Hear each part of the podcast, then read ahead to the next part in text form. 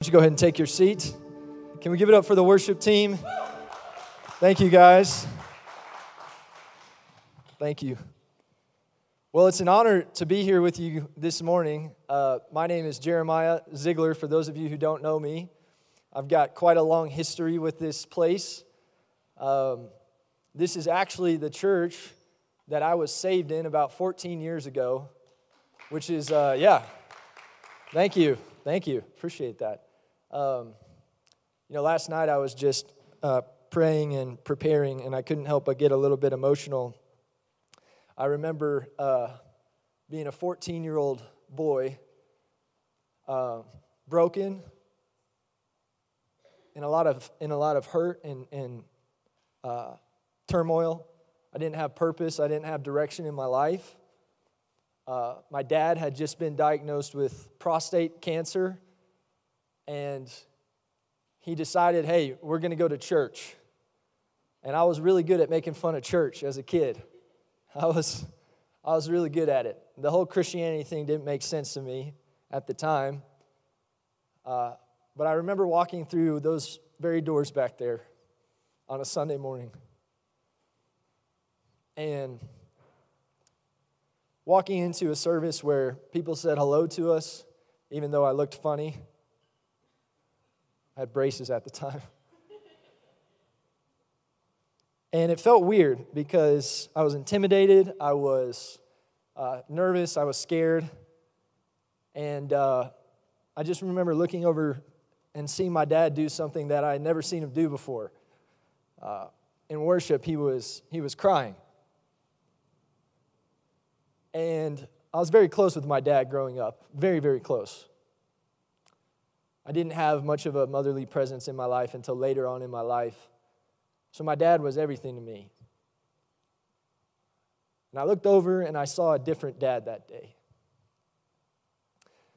And I figured we would try, you know, a few churches. That's kind of what you do, I guess, when you're looking for a church, is like you do this thing called church shopping, which I'm not sure where that's at in the Bible, but I guess it's just what you do. So we were, uh, yeah, we, we left we walked out the doors after service that day.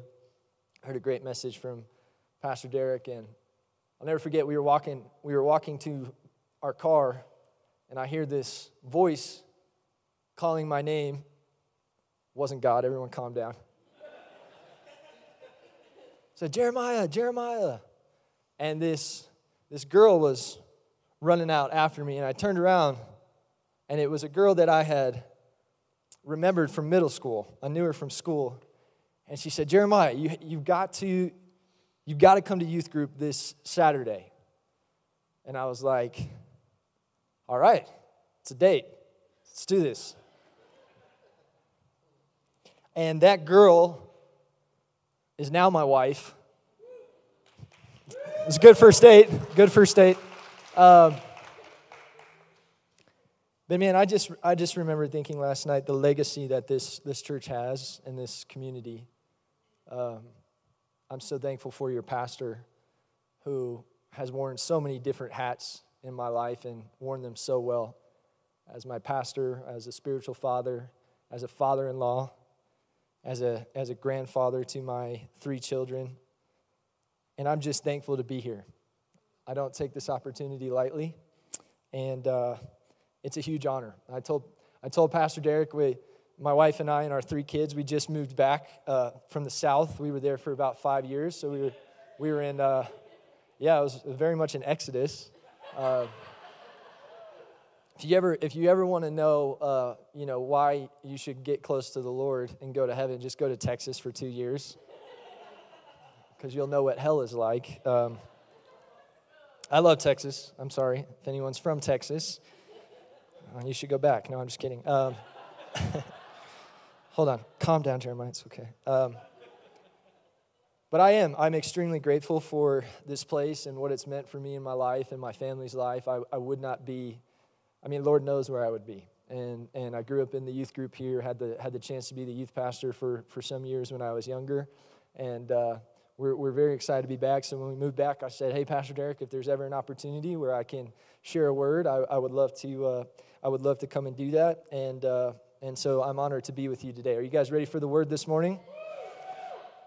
Now, I, I do want to encourage you, you've got two options. You can sit there and look at me skeptically, as many of you are doing right now.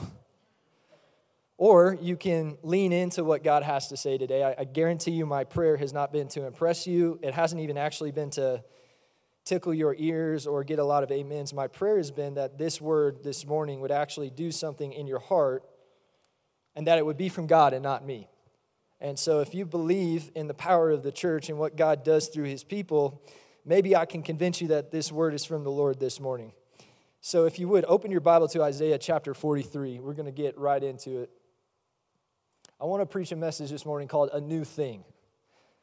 A New Thing.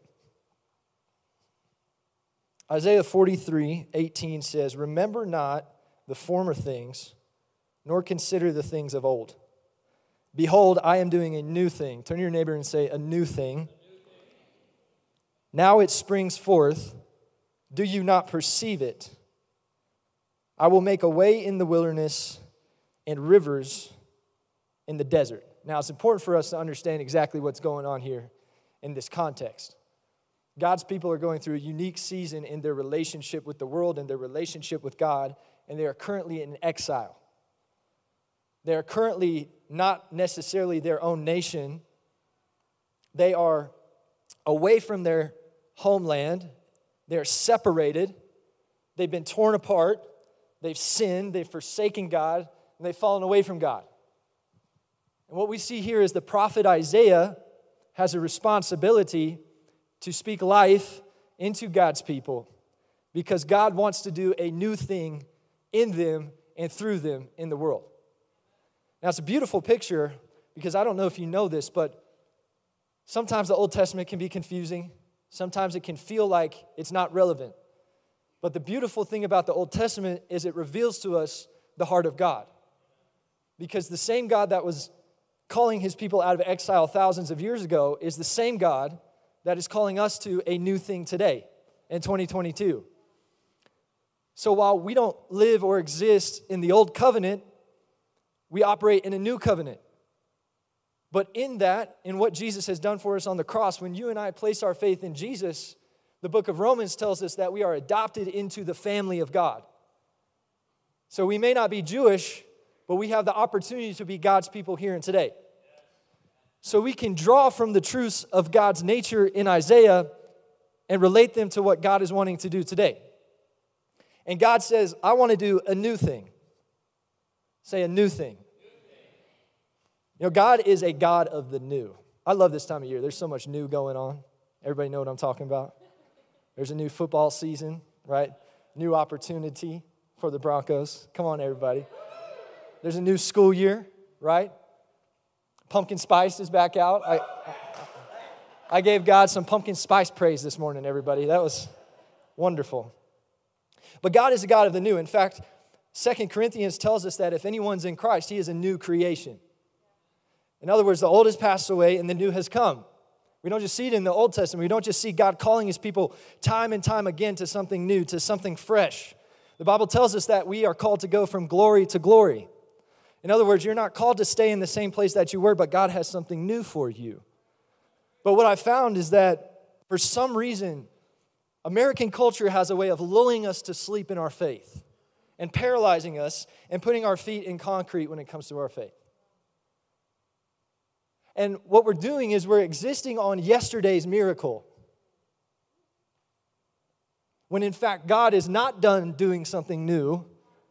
He's not dead. He hasn't stopped calling us out of things to be more like Christ. I feel like I have to convince some people that God wants to do something new in your life. It is the nature of God. He knows nothing other than to call you to something new and to something fresh. The Bible says that when we repent and we, when we give our sins over to God, He removes them as far as the east is from the west. I don't know if anyone's believing me yet that God is a God of the new. I know that God's a God of the new because the Broncos are going to win the Super Bowl this year. We need all the help we can get. That's right. Amen. But the problem with the new is that it's not old. And old is old is nice. Old is comfortable. Old is familiar. Old is easy. it doesn't require much of you. Old is great. I know old. I'm best friends with old. But new is a little bit foreign, it's scary. But man, God is a God of the new. And the reason why Isaiah had to say this to his people was because they were looking backwards to what God had done in the past. Specifically, if you read earlier in the chapter, we see that Isaiah is talking about how God had called his people out of Egypt, how he had split the Red Sea, and how he had delivered them from the Egyptians. But what Isaiah is saying is hey, if you would look and see, your identity is not what happened to them hundreds of years ago, but I'm about to do the same thing and an even more powerful thing through you if you'll let me. And so I felt called today to help us understand the new thing that God wants to do in your life. And look, only you know what that thing is.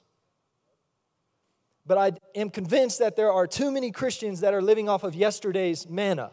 Let me explain what I mean. In the wilderness, God provided for his people like he always did, even though they didn't deserve it. They had no food. God said, Look, I've got a solution. I'm going to give you brand new bread each and every day. I've only got one requirement don't store up the bread because I'm going to give you fresh bread in the morning. And every morning, every time that earth does a, does a complete cycle, I love you so much that there's going to be fresh bread for you. But just like the Israelites do, and just like we do most of the time, we hang on and we cling on to things that God has done in the past, and we don't make space for what God wants to do now. And so they, they, of course, they save some of the bread, right? I just need a little savings account, God. It's going to be okay. And they wake up, and there's worms all over it, and it's gross. And God says, Hey, whoa, whoa, whoa, what's up? I, thought, I thought I called you to new bread. This morning, I just want to encourage you it's, it's time to put down the old bread. And it's time to trust God and who He is and who His character is and what His nature is, and to make ourselves available for what He wants to do. But that requires us to have right relationship with three things. And this is what I want to talk to you about this morning, okay? Three things. If you're taking notes, you're going to heaven, okay? Number one. That's a preacher joke. I didn't come up with that one. We've got to have right relationship with our past, our present, and our future. Our past, our present, and our future. And I'm not talking about the relationship that the world has with the past, the present, and the future. We'll talk a little bit about that. I'm talking about what the Word of God says the past, the present, and the future should look like for us. When was the last time you thought about your relationship with your past, your present, and your future? You know they have personalities, right? God has ordained time, and it's important that we think about our relationship to time.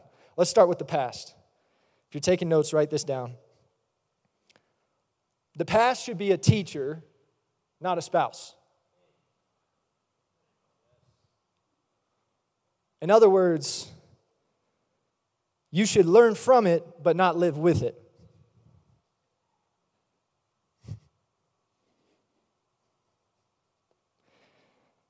Isaiah says, Remember not the former things, nor consider the things of old. I had to wrestle with this passage because this is, this is, I mean, when you read this at face value, it doesn't actually line up with some of the other stuff that God tells us to do. Because God actually, I believe, says that one of the spiritual disciplines we're called to have is, is remembering what God has done in our life. It's important. We see it time and time again. I mean, there's a reason we have a Bible that's 2,000 years old, right? So that we can remember what has happened before us. But the problem was that the Israelites at the time, the people of God, their memory wasn't serving to learn from something, they were living in the memory of the past. And so many of us today, we are living in the past. We are living in the shame and the guilt of the past. Maybe for you, that's, that's, a, that's a sin or an addiction that you had in your past that God has freed you from, but you still find it present in your life today. Maybe it's something that happened to you. For me, I went through a lot as a kid, and I carried that with me for years and years and years. And I'm not just talking about before I got saved, I'm talking about after I got saved. Because salvation happens in a moment through grace, but sanctification, us becoming more like Christ, is a journey that we'll be on for the rest of our lives. And most of us have stopped becoming sanctified and allowing God to sanctify us because we have our feet in concrete and we're saying, God, you've gone too far. You can't have that part of my life. And it's not that we're even making that conscious decision, but it's that God wants to free you from the things in your past. The shame and the guilt of the past were not yours to carry. The reason I know that is because Jesus said, I will carry that on the cross for you if you'll let me. See, some of us are so afraid to dig into our past because we're afraid of what we'll find. But I believe that God is telling us today hey, when it comes to your shame and guilt, remember not the former things of old. Remember, don't remember the things of the past because you may have done that, but that's not who you are. Listen to me, church. You may have done that, that may have happened to you, but it's not who you are. Your identity is not found in the past. Your identity is found in what Christ has done for you. And if we could get that as a church, as the people of God, can you imagine the amount of love that the people around us would feel? The reason that we don't love like Christ is because we are carrying things that Christ was meant to carry. I love this uh, verse in Philippians. It's, it's the Apostle Paul talking. He says, Brothers and sisters, I do not consider myself yet to have taken hold of it. But one thing I do, forgetting what is behind and straining toward what is ahead. I press on toward the goal to win the prize for which God has called me heavenward in Christ Jesus. Man, if anyone had a reason to feel guilty about his past, it was the Apostle Paul. I mean, this guy was a Christian killer once named Saul, I mean, his, his sole job, his sole mission, the thing that he was passionate about, was to find these Christians that were professing Christ as the Son of God and to kill them. Now, I don't want to compare my old life to Paul's, but he's a lot worse than I was, okay?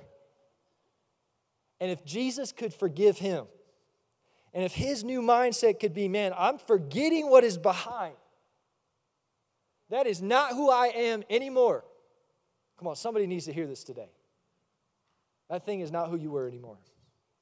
It's not who you are. And if we're going to have right relationship with our past, we cannot let it live with us. We can learn from it.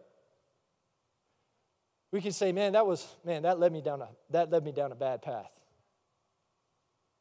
And I can learn from it and I can set boundaries based off of it and I can heal from it and I can protect myself and trust in God, but I'm not carrying that thing with me. You know, the Israelites, another, another great story of when they walk into the promised land, they're crossing the Jordan River. You may remember this. And God tells them to take 12 stones. He says, Pick up 12 stones from the river, and I want you to take them with you. He says, I want you to take them with you so that you'll remember what I did. But there's a key phrase in that passage that's so important for us. He didn't say, take them with you and carry them for the rest of your life. He said, I want you to take them with you, and wherever you lay your head down, I want you to lay it down. See, so many of us, we've got our hands full. Oh, please don't be too heavy. And we've got these stones from the river. And we're going on in life. And God's like, hey, lay, lay that down. Can you lay that down? Like, no, I got it. God, I'm trying. Oh, the new thing you have for me is over here. But I've also got this thing that I'm holding on to. And God says, No, no, no. I need you to lay it down. You want to know why?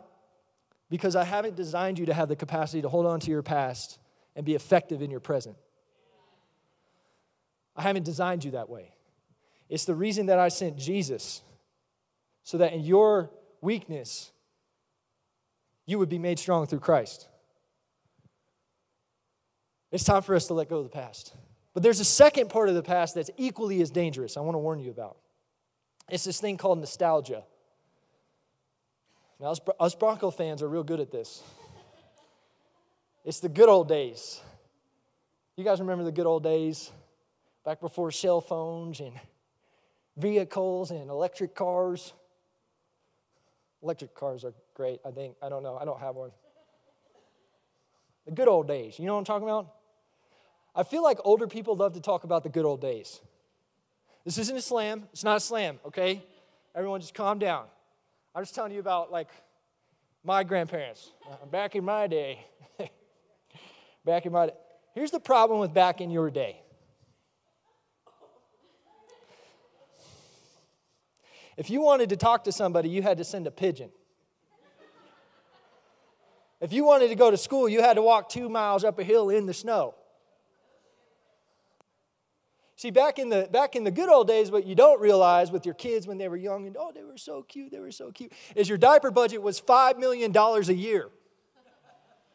And you didn't get any sleep at night.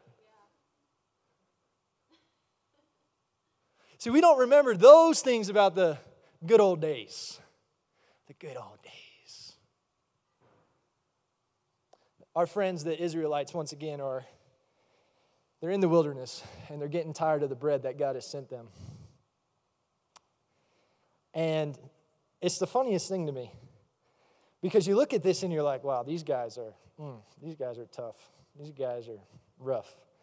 And they go to they go to Moses and Aaron and they say, look, okay, I'm not exactly sure why you delivered us from slavery because at least back in Egypt, we had food that we could eat. And I just, I look at these guys and I'm like, what are you talking about? You were working all day in the heat. God delivers you out of Egypt, promises you a land. You're almost there. You're almost to the new thing. God has given you food, He's given you water, He's given you a cloud in the sky, He's directing your every step. But all you remember was the food, even though you were eating it with chains on. The good old days weren't that great, everybody. See, we've got to understand that God hasn't designed us to go backwards. And there, there's a reason I'm spending so much time on this, on this first point about the past because, man, the past is, is a liar. We don't ever remember the past for the way it was.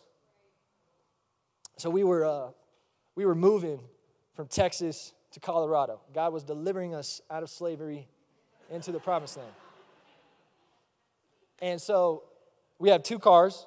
So Danielle was driving the van, and I had my car, but we also had our house full of stuff. So I rented this 20 foot long U Haul truck, right? And behind it, you can tow a, your, your car behind it. You guys know this, right? Okay. You probably know better than I do, for sure. So I'm driving this U-Haul truck, you know, kind of up country, if you will, and we're like, hey, we're hungry. We're gonna stop at Pizza Hut, right? So we meet at the Pizza Hut, okay? Now, just mind you, I'm driving a 20 foot truck with a car behind it, and I'm not Texan, okay? So I wasn't raised how to pull a trailer, everybody. So if you picture like a city boy pulling a trailer in a truck, and that's their competency level, this is me, okay? Like way down here. So we get done eating. And we really hadn't thought through the eating because we also got a dog about two weeks before, and we were like, oh, wow, we can't bring the dog inside. And of course, it's Texas, so it's like 500 degrees outside. So I'm eating in our van a pizza with a dog in the passenger seat. It's like waving at people as they walk by. Hey, this isn't what it looks like, okay? I can't control myself. But we're getting ready to leave, and I, I realize that I've made a grave mistake. The parking lot is pretty small, okay? Um, needless to say, I end up hitting the roof of the Pizza Hut with the 20 foot U Haul trailer. Uh, not lightly either. No. I pull through I try to back up first, and then I pull through, and the U Haul was too big. I hit the hut. like I hit the hut, right? I remember returning the U Haul, And the guy's like, What happened? I was like, I, I hit the hut. He was like, It's like, I'm sorry. I'm like, I hit the hut, like the pizza hut. And he was like, Oh God, oh God. Anyway, turning this whole long thing. But what he told me, he said, How did it happen? I said, Well, I was trying to back up, and the, and the trailer kind of got jackknifed, and I couldn't figure out how to. You, you guys know what I'm talking about, right? And he said, Well, you know, those trailers aren't, like, you're not supposed to reverse those, right? And I was like, oh, It would have been nice to know. And he's like, it's, it's right there in the paperwork that we gave you. I'm like, Yeah, because people read that, man. Come on. But I think it's a valuable lesson for us. Because you and I were not designed to go backwards. And when you try to go backwards, it'll put you in a terrible position. And you'll cause damage, you'll cause pain. Man, if the, if the people of God could just understand that, hey, when you're in Christ, you're a new creation. The old has passed away, the new has come. You weren't called to live in the flesh, you were called to walk in the Spirit, according to Romans chapter 8. Like God has a God has a greater plan for you than just all the old habits of your life. And I know I know it's hard, and I'm not saying you have to do it in your own strength. But man, if we could take steps towards the new that God has for us, he'd be willing to do something great. Let's talk about the present. Number 2, the present. Your present should be a living room, not an escape room. In other words, we're called to rest in the present, not rush through it. If I'm honest with you, this is something I really struggle with. I'm a planner. Anybody else a planner in here? You got a plan for your backup plans, backup plan? Amen. Glory to God. So, be it the season that we're in, right now I'm working in Denver. I'm a, I'm a school chaplain at, at a school up in Denver. It's, it's phenomenal. God has called us there, it's amazing.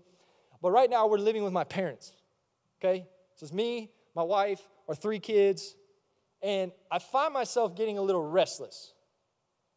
Okay? And if you if you can't relate, you've clearly never lived with parents. I love my parents. They're phenomenal. And it is a blessing that we're able to stay there. Absolutely.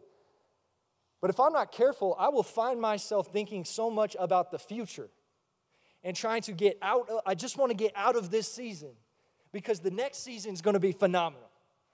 When we have our own house, then I'll be happy. When, when, the kid, when the kids are in their sports program, they'll be happy, right?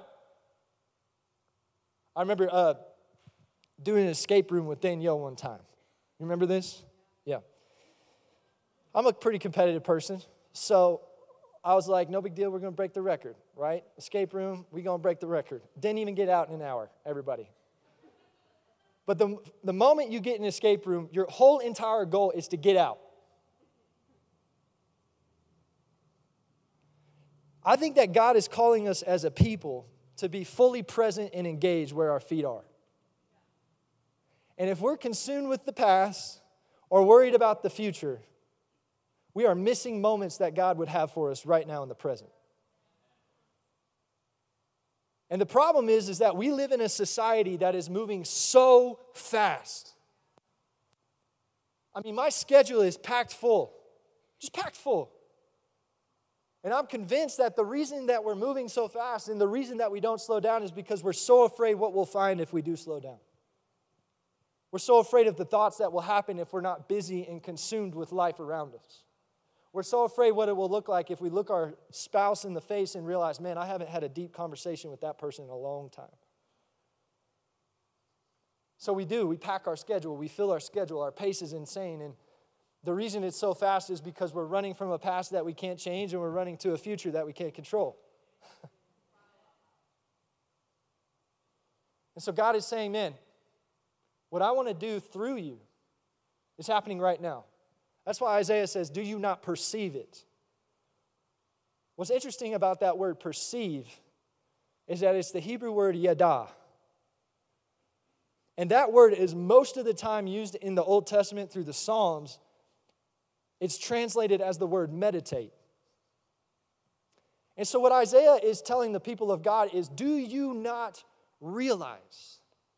Do you not take the time to recognize? Do you not take the time to be in God's presence every day to see what He is already doing? He doesn't say, I'm going to do a new thing in the future. He says, Behold, I am already doing a new thing. Do you not recognize that it's already happening in your life? But the challenge for us is to slow down. We've got to slow down. How, so, how do we make our present this living room where we can rest and be present? Where your kids don't feel like your phone is more important than they are? Where the people that you come across don't feel like they're a nuisance, but they feel like you're engaged with them? I want to give you three things really quick. Number one is gratitude. Gratitude. Gratitude is a wonderful antidote to anxiety, everybody. Philippians 4 6 through 7 says, Do not be anxious about anything, but in every situation, by prayer and petition with thanksgiving, present your requests to God. And the peace of God, which transcends all understanding, will guard your hearts and your minds in Christ Jesus. Our minds and our hearts are under attack, everybody, by Ford Motor Credit. We all want the next car. We all want the next thing. We got to keep up with the Joneses.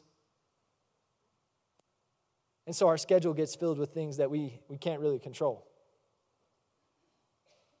See, anxiety is being worried about something that you don't have yet a peace, a thing, certainty. But gratitude is being thankful for what you have right now. So if you find yourself anxious, and as I have found myself anxious in this season, I find myself slowing down and saying, God, I am so grateful that I have a roof over my head. God, I am so grateful that I have grandparents who will pick up the kids off the bus after school. What a blessing that is. God, I am so grateful that even though my car is breaking down, because Kias suck, I still have a car. Man, God, I'm so grateful for a wife who loves me and who will pray over me before my messages. For a wife who takes care of her kids and loves them so well. So, so when we don't get along and, and everything doesn't agree, I, I slow myself down and I say, God, I thank you for my wife. I'm thankful for her. Gratitude will certainly slow you down. The second thing is margin. We were never called to live this busy schedule that's just packed.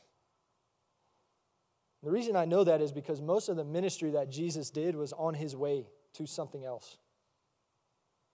There's a story in the book of Mark and Matthew. Jesus is going to a guy named Jairus' house to heal his son. And the Bible says that on the way, a crowd had gathered around him. And this woman, this desperate woman, for something new in her life, finds a way to sneak through the crowd and just touches the, the hem of Jesus' garment. Now, the great, great thing is she got healed in the moment. But most, most of us would have been like, I got to head to Jairus' house. This guy's dying. But Jesus, the Bible says that he stopped. Ah, stop. Mm. He said, Who, t- who touched me? Hey, if your Savior can take the time to stop, don't you think that you should too? It wasn't that what he was going to wasn't important. It's just that the moment was more important. What was happening right there in the moment was more pressing. Jesus was on his way to Galilee when he ministered to the woman at the well. He wasn't going to the well, Peter and John were on their way to the temple when they healed the man sitting at the gate crying out. I would dare to say that the majority of the opportunities that God is going to give you are going to happen on the way to something else. On the way to soccer practice, on the way to work, on the way to your next meeting. And what, what would happen if we slowed down enough to hear what God wanted to do through us? Say, hey, that, that coworker of yours needs some prayer. They need to hear about the love of Jesus.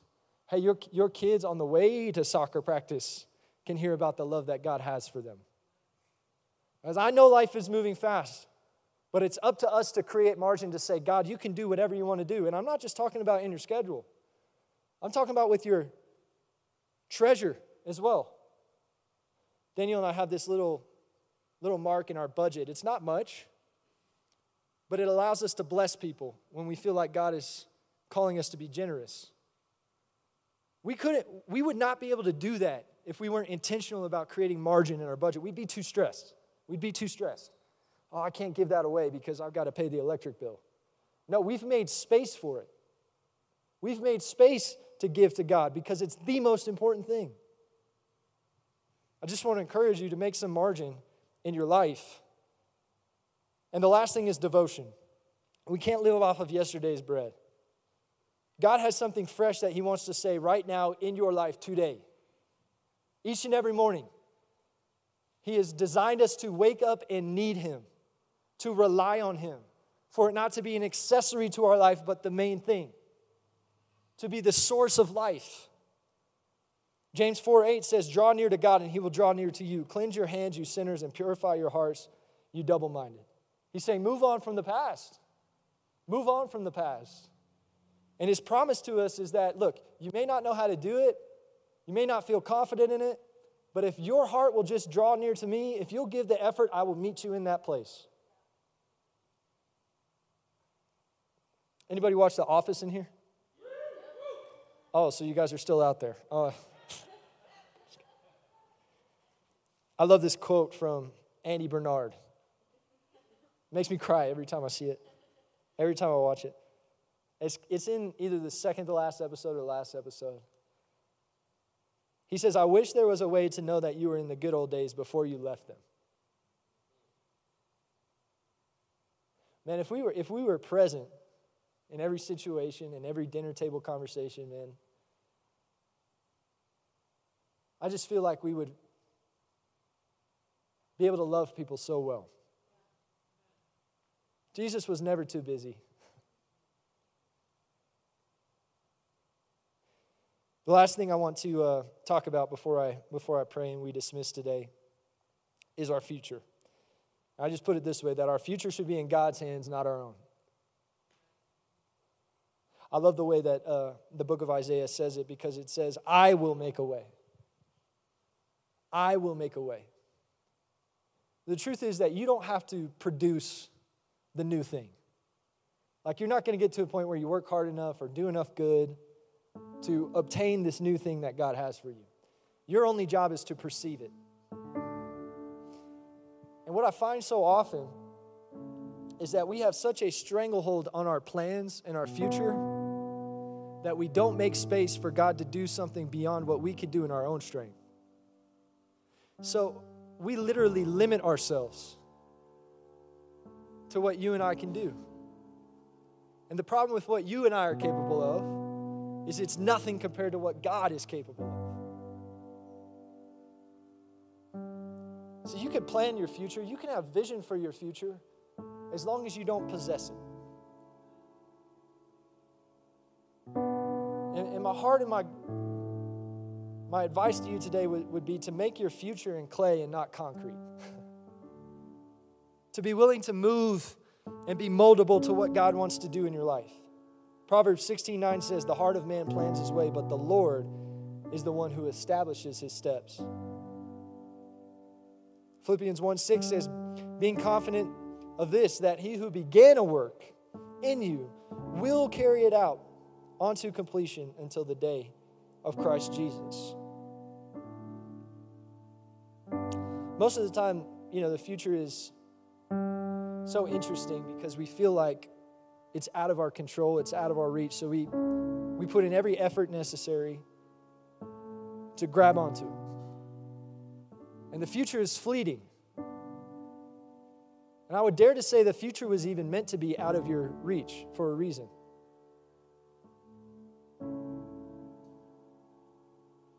And the reason that God put it just out of your reach is because He wants you to lean on Him. He wants you to say, God, you can do whatever you want with my life. I'm listening to your heart, and this is where I think you're taking me. But God, if you shift, I'm willing to go wherever. This, this happened for us in Texas. I mean, we thought we were going to be at that church for a long time. God did some very amazing things. I, I was a youth pastor at a church in Texas, and I mean, the youth ministry exploded. Our church, our church doubled through COVID, which COVID never really happened in Texas, I guess. But I mean, things were going well. We had a house, we had a brand new golden doodle. Shout out to Russ, aptly named. It just felt like, man, it just felt like life was right. Like, man, I could I could retire here. Kids were in a great school. We had friends. They were Texan, but they were friends. And God said, No, uh, I want to do a new thing in your life. I didn't know what it looked like. In fact, we had we actually sold our house before I ever got a job, which is just, I guess, the way we do things. I, it's a pattern. I don't know. But I know what I heard. And it was scary. It didn't make much sense. I got to tell you, people were really asking us, like, "Hey, have you are you okay? Midlife crisis?" I'm like, "I'm 28. I'm not going to live older than 56. That math doesn't work out." But man, I I'm just committed to living a life, and I don't do this perfectly. Obviously, I've shared with you some of my shortcomings today. Where I want God to be the one to direct my path, not myself. See, our, our views are so limited. I mean, our scope is so narrow. God sees it all. I just want to encourage you today, with every head bowed and every eye closed, if you would. I want to encourage you today that not only does God hold your future, but his, his plan for your future is so much greater than what you are thinking right now. The Bible says that his thoughts are greater than our, th- our thoughts, and his ways are higher than our ways.